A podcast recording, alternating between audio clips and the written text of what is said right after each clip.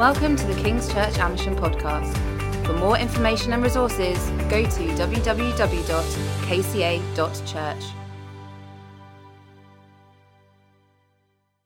It's great to see so many different faces here this morning. If you're a visitor again, um, maybe I extend a really warm welcome to you.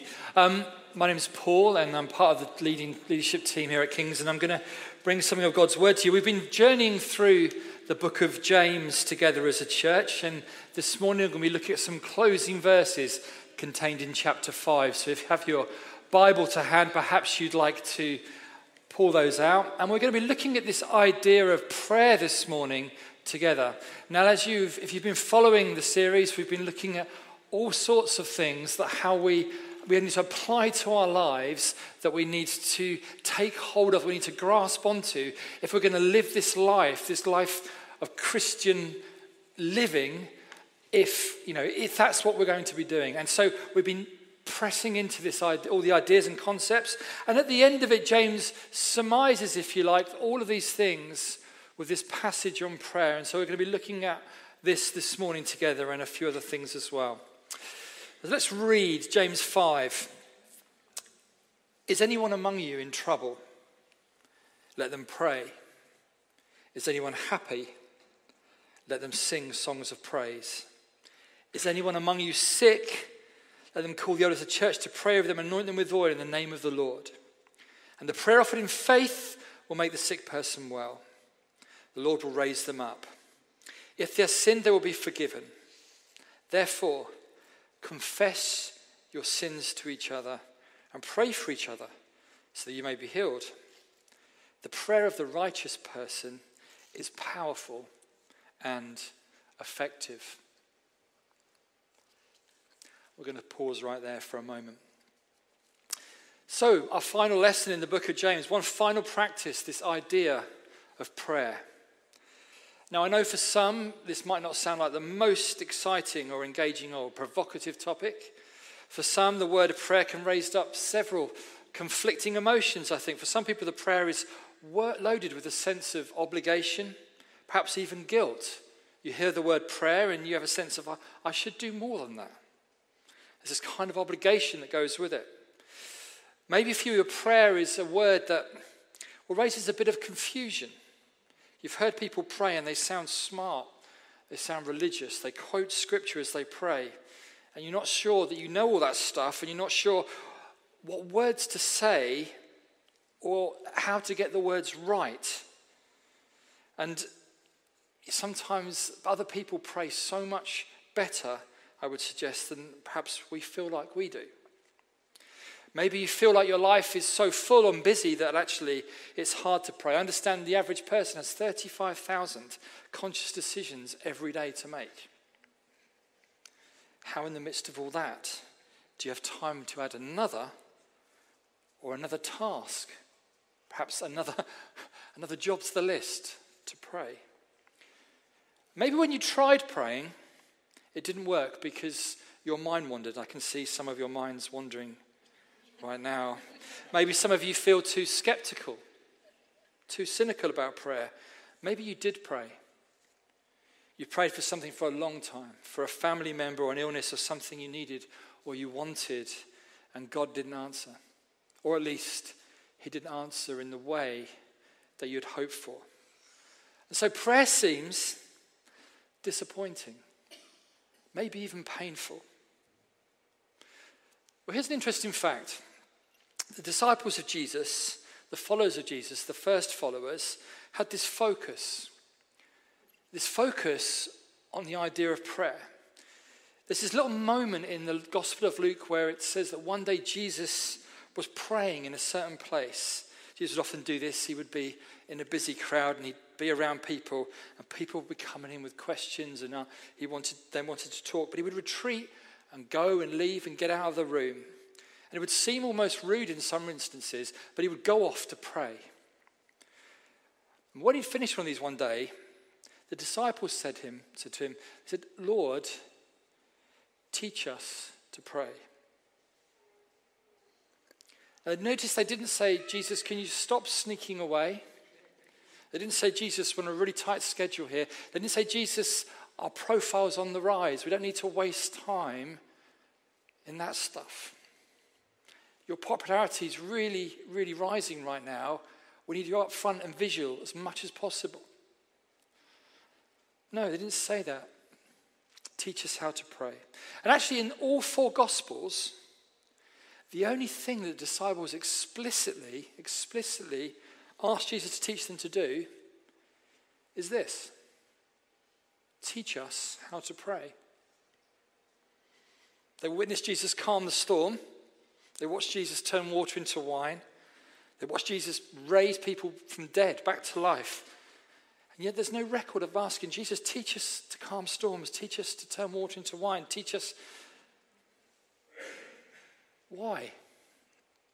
Because they saw that the power, the presence, the wisdom, the life of Jesus was rooted in this practice, this conversation with God, prayer. And of course, James, the writer of this book that we've been looking through, that we've been studying, wasn't just any disciple. We understand that he was the brother of Jesus. He grew up watching Jesus. He'd seen Jesus pray. He'd watched him, how he would pray, why he would pray, when he would pray. And I think in this text, he captures some lessons and writes them down. I think he gives us five lessons in this text.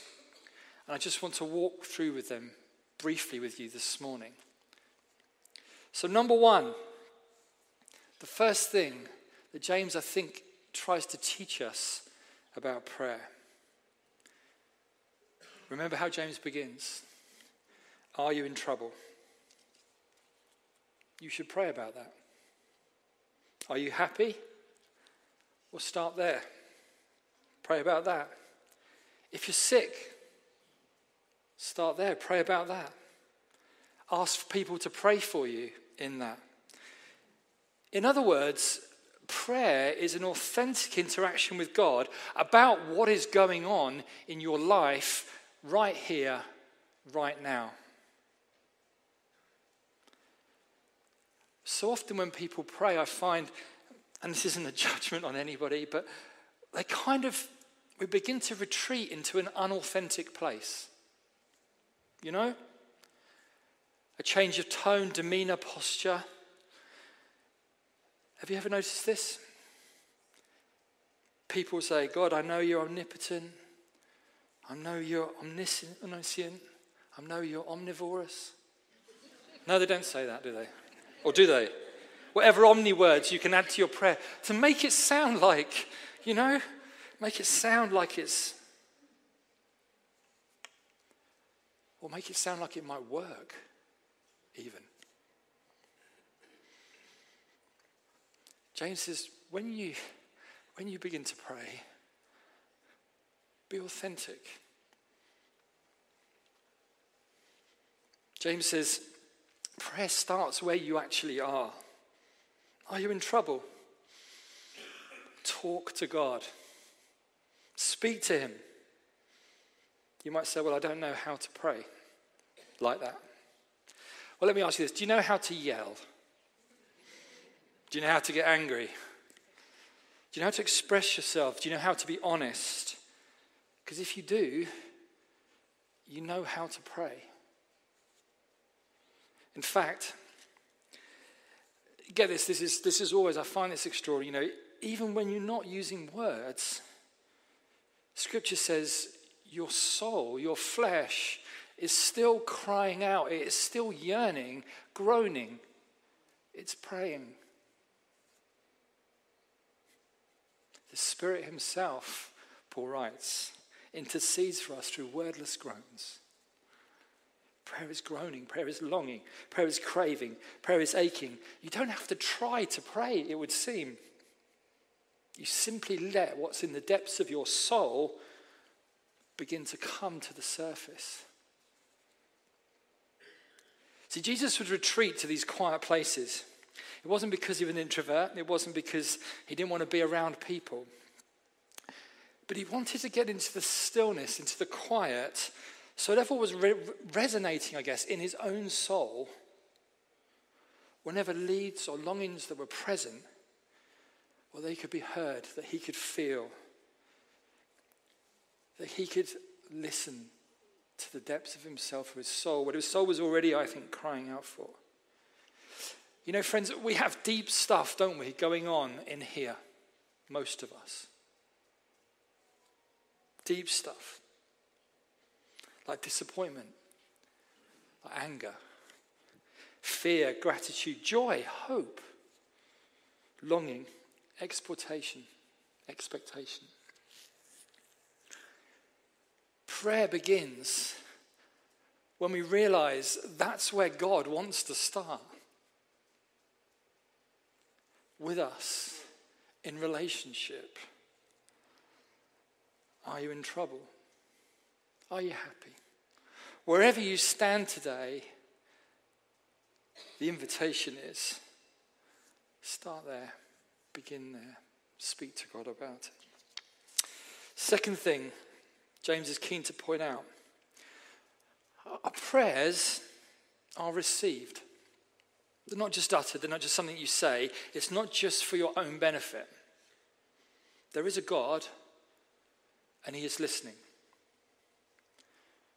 Now, I know when you've prayed and maybe your heart was breaking, you were longing for something.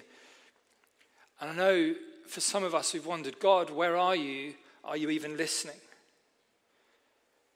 James gives us a really concrete answer here. He says, A prayer offered in faith will make a sick person well. And we'll come back to that moment. He says, The Lord will raise them up. In other words, God is listening. God is paying attention. You may not believe that He is, but God is paying attention. We see this all the way through scriptures. In fact, the most common practice God takes in the Bible actually is listening. We see the impact of that when Moses calls, is called to free the Israelites out of Egypt. The text says, The Lord said, I have indeed seen the misery of my people in Egypt. I have heard them crying out. He's listening. I am concerned, the text says. The prophet Elijah is staying with this widow whose son has just died. Elijah begins to pray. He stretched out himself on the boy, and you know the story. Lord my God, let this boy's life return to him. The prayer was received, God was listening. The boy's life returned to him, and he lived. We pray because we trust that God is listening. That's what James is saying. We're not doing this for ourselves. It's not just that we can hear ourselves talk. We pray because we trust God is alive He's right here at present and He's listening. Our prayers are not just sent, they're received. You like you take your text and sometimes you check, don't you? Has that person received it? You can see in the little small print, have they read it? Every prayer has not just been delivered, it's been received. Even if you're still waiting, even if the answer is not yet, even if the answer is yet to come. The psalmist expressed it in this way. He wrote this He says, List my tears on your scrolls. Are they not in your records? God, are you not already keeping track? Turn back to page 24, if you like, of my long list of prayers. You've got it recorded. We've talked about this before. You know what I've said. You've been listening. You have my prayers on record. James says, you know, your prayers are recorded, they're heard. They are. They're received. Next thing I think James brings to us is this observation, and this is a reality, and some of us are living in the good of this. Prayers can actually change the very fabric of reality. James's prayers always make a difference in some ways. In this amazing verse, he writes The prayer of a righteous person is powerful and effective. James is saying prayers matter, prayers work. Prayer is just not a spiritual exercise. Prayer is making a difference it can change reality. It's not a minor form of power influence, It's like we pray, but then we can get on really with working it out. You know those kind of prayers? Prayer is an act, it would seem, according to James, of real power. There's a power that comes through prayer that is unique, it would seem. Now, this doesn't mean that God always answers in just the way we want it. Sometimes God answers in quite different ways beyond what we can understand and fathom in this life. Sometimes God's answers are on a different timeline to ourselves.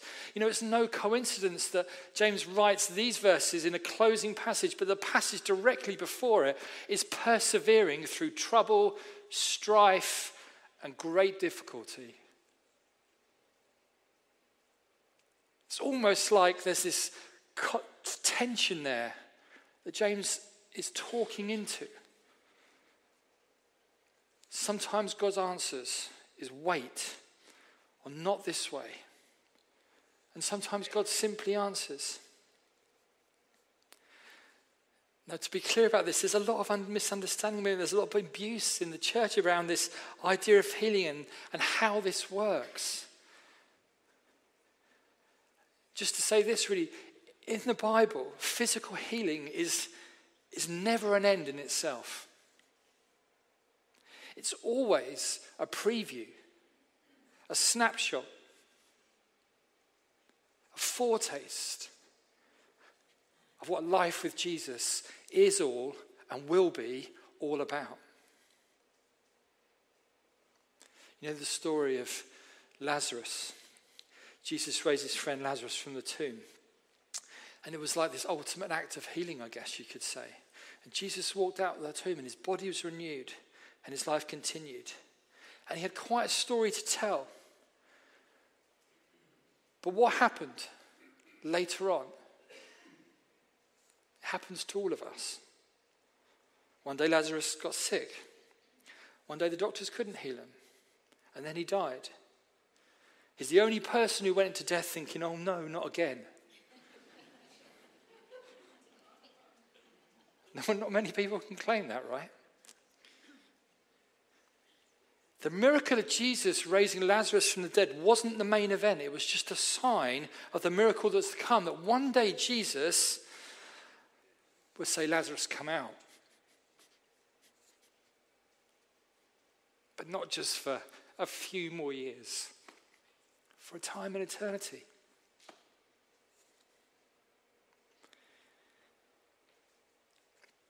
Healing isn't the main event. Redemption is the main event. Salvation is the main event. Forgiveness is the main event. That's why God sometimes answers our prayers a little differently than we understand. Because He sees a bigger picture, a redemptive picture, a story that goes on and on and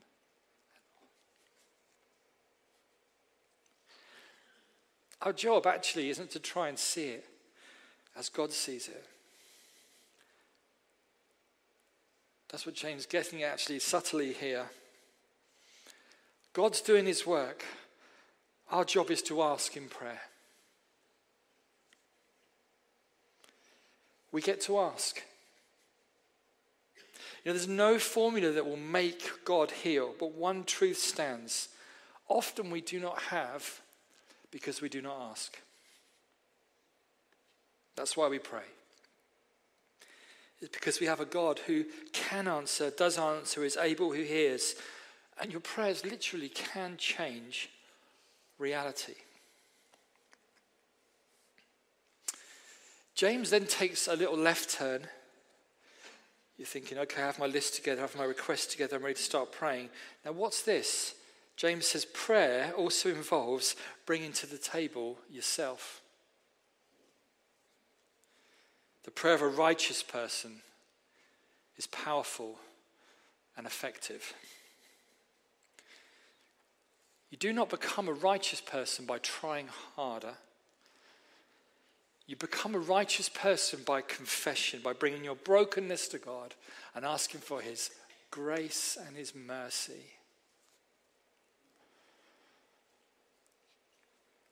Sometimes the reality God wants is to change you. Sometimes the reality is God wants to change me. Sometimes the most difficult reality is actually for God to change us. James expresses it quite clearly. He says, Therefore, confess your sins to each other and pray for each other so you may be healed.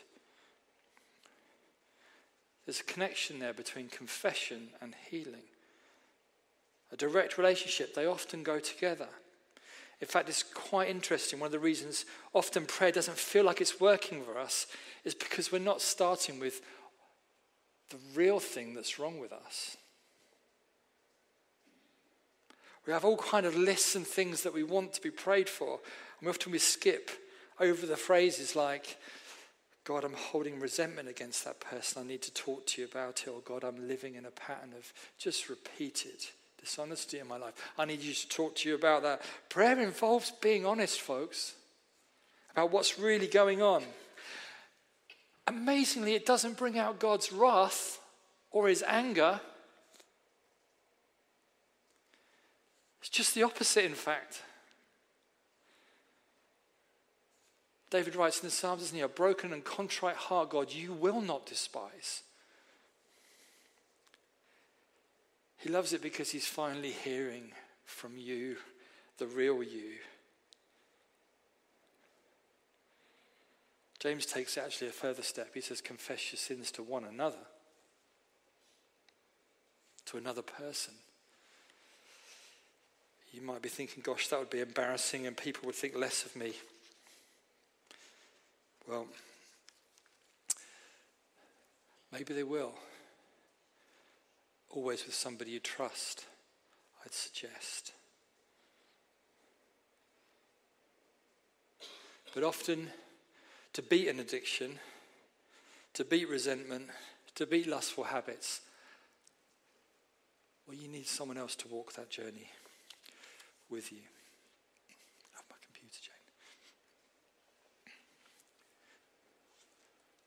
We have a great small group, a member of it.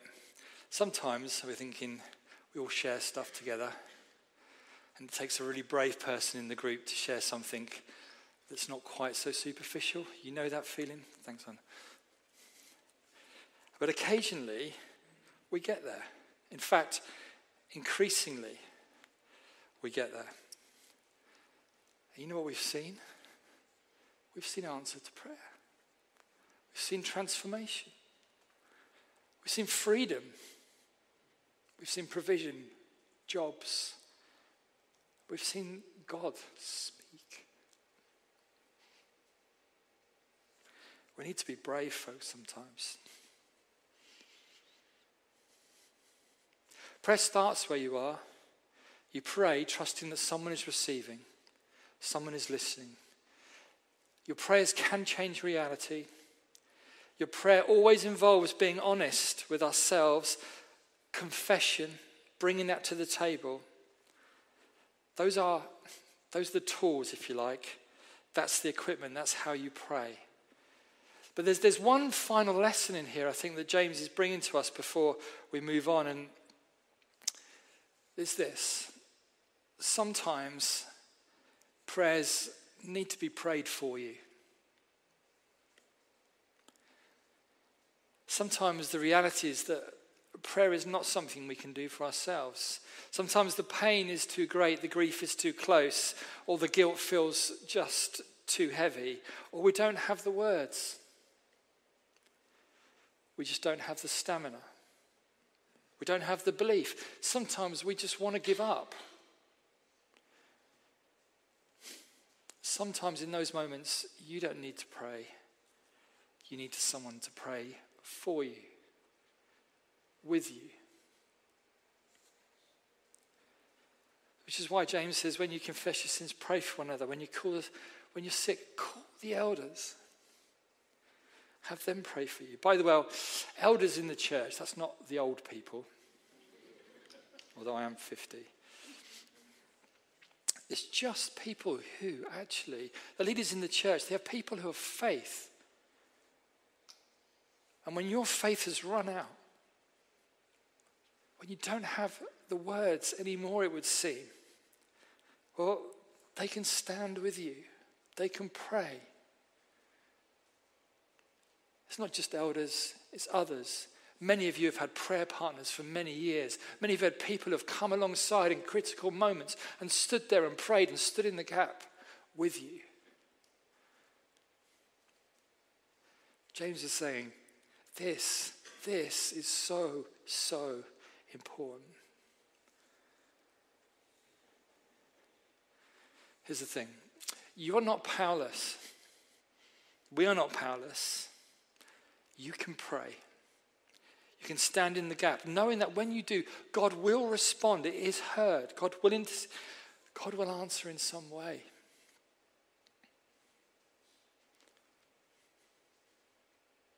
We have, as Christians, this one little phrase which is so powerful, so loaded. I think sometimes, actually, subconsciously, that's why we're not so sure we want to say it. And it's this Can I pray for you?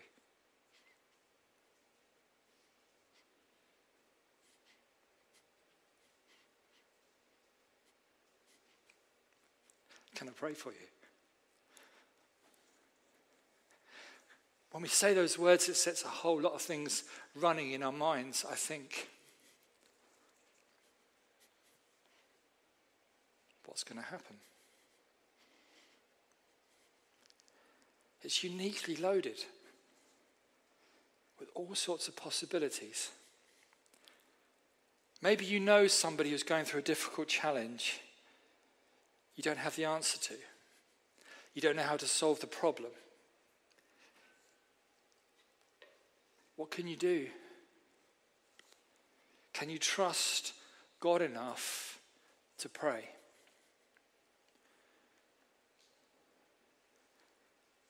Do we underestimate our prayer lives or do we underestimate what God can do?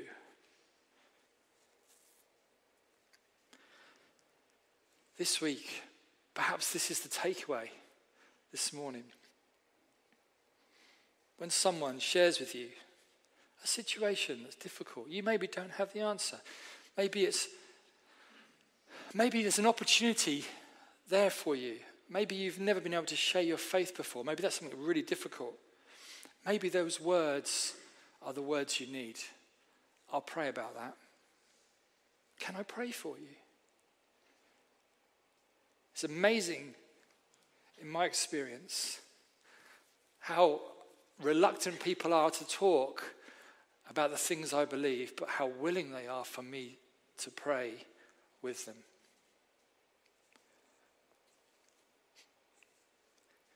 And often, as I've stepped out in faith, God's responded.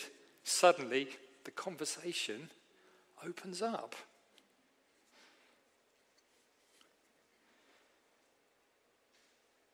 James is convinced there is a God who can answer. I'm convinced there is a God who can answer. So this morning we're going to spend some time in prayer. But before we do that, I'd like to invite Annie. Where is she? Annie, come up.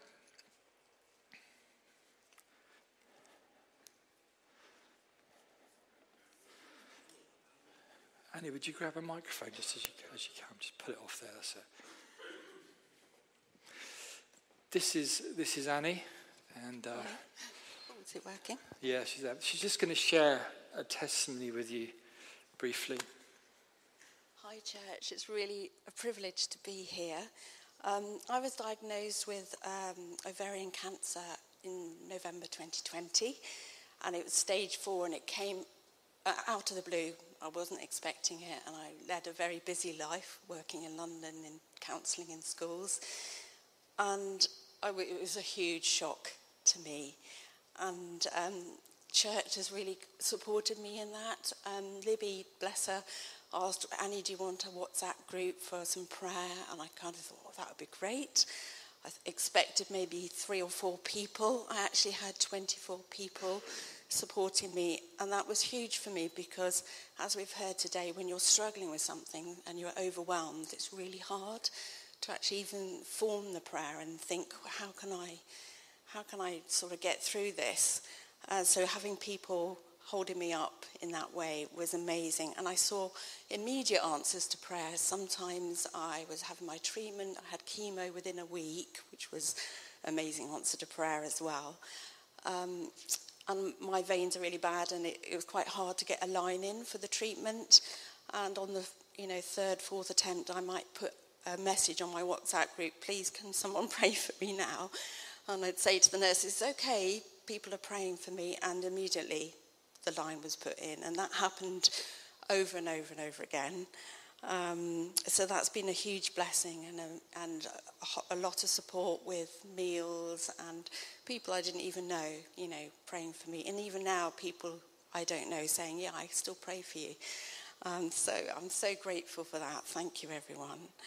Um, I had sort of a time where I would wake up every day, probably for a few months, saying, Lord, just can you tell me how long I've got? I really need to know. And obviously, I've got I've got uh, children. They're kind of grown up now, but 24 and 21. And I just wanted to know how long do I have? What do I do? What's on my bucket list? But actually, God really gave me this verse, which was Psalm 139, verse 16. All the days ordained for me were written in your book before one of them came to be. And I knew the verse really well but it felt like it was very visceral, as if I could wear it. It was like a cloak. It took me a number of months to sort of, uh, for God to replace my fear with his peace, but he has done that. And I sort of had to submit my agenda and think actually it's not about what I can do, it's just being in his presence and knowing that actually he's right beside me every day and living in the moment. This was all going on through the pandemic, so I was really aware that people were struggling with anxiety and not knowing, you know, who's going to be next to get COVID. And, you know, so it was just sort of submitting that actually none of us know what the future is and just living in the day and being thankful in the day. Um, the other thing was when I had surgery, I had major surgery. Um, again, I didn't know whether that was going to happen, whether I was going to be well enough, whether there was a bed. Lots of people's treatment were cancelled. Praise God, I did get treatment very quickly. I had major surgery and an amazing uh, consultant who was the best in Europe. And just before I went into surgery, I was pacing the room thinking, I know I need this, but I don't feel like I want it, feeling really anxious. I knew people were praying for me my surgeons came in and saw me. They were all masked up, but I recognized one, and he happened to be a friend of, son of a friend of mine who I hadn't seen. He was about 16 when I last saw him, and now he was 27. He was actually one of my surgeons. So it was like God going with me into the room, and so, so kind to do that. So since then, I've had four clear scans, and I'm on maintenance cancer treatment. I'm back at work. And I'm just so grateful. You know, God has answered prayers in a really powerful way. Um, but it's more about, I've learned a lot about just being in every day with Jesus and just th- being thankful uh, because the future is His, you know, and all of us have lots of difficult stuff to go through. So just to remember that He, he knows and He's with us in it, and He sees the big picture. And I've learnt about how, how we can trust Him in that, in each moment. Thank you, everyone.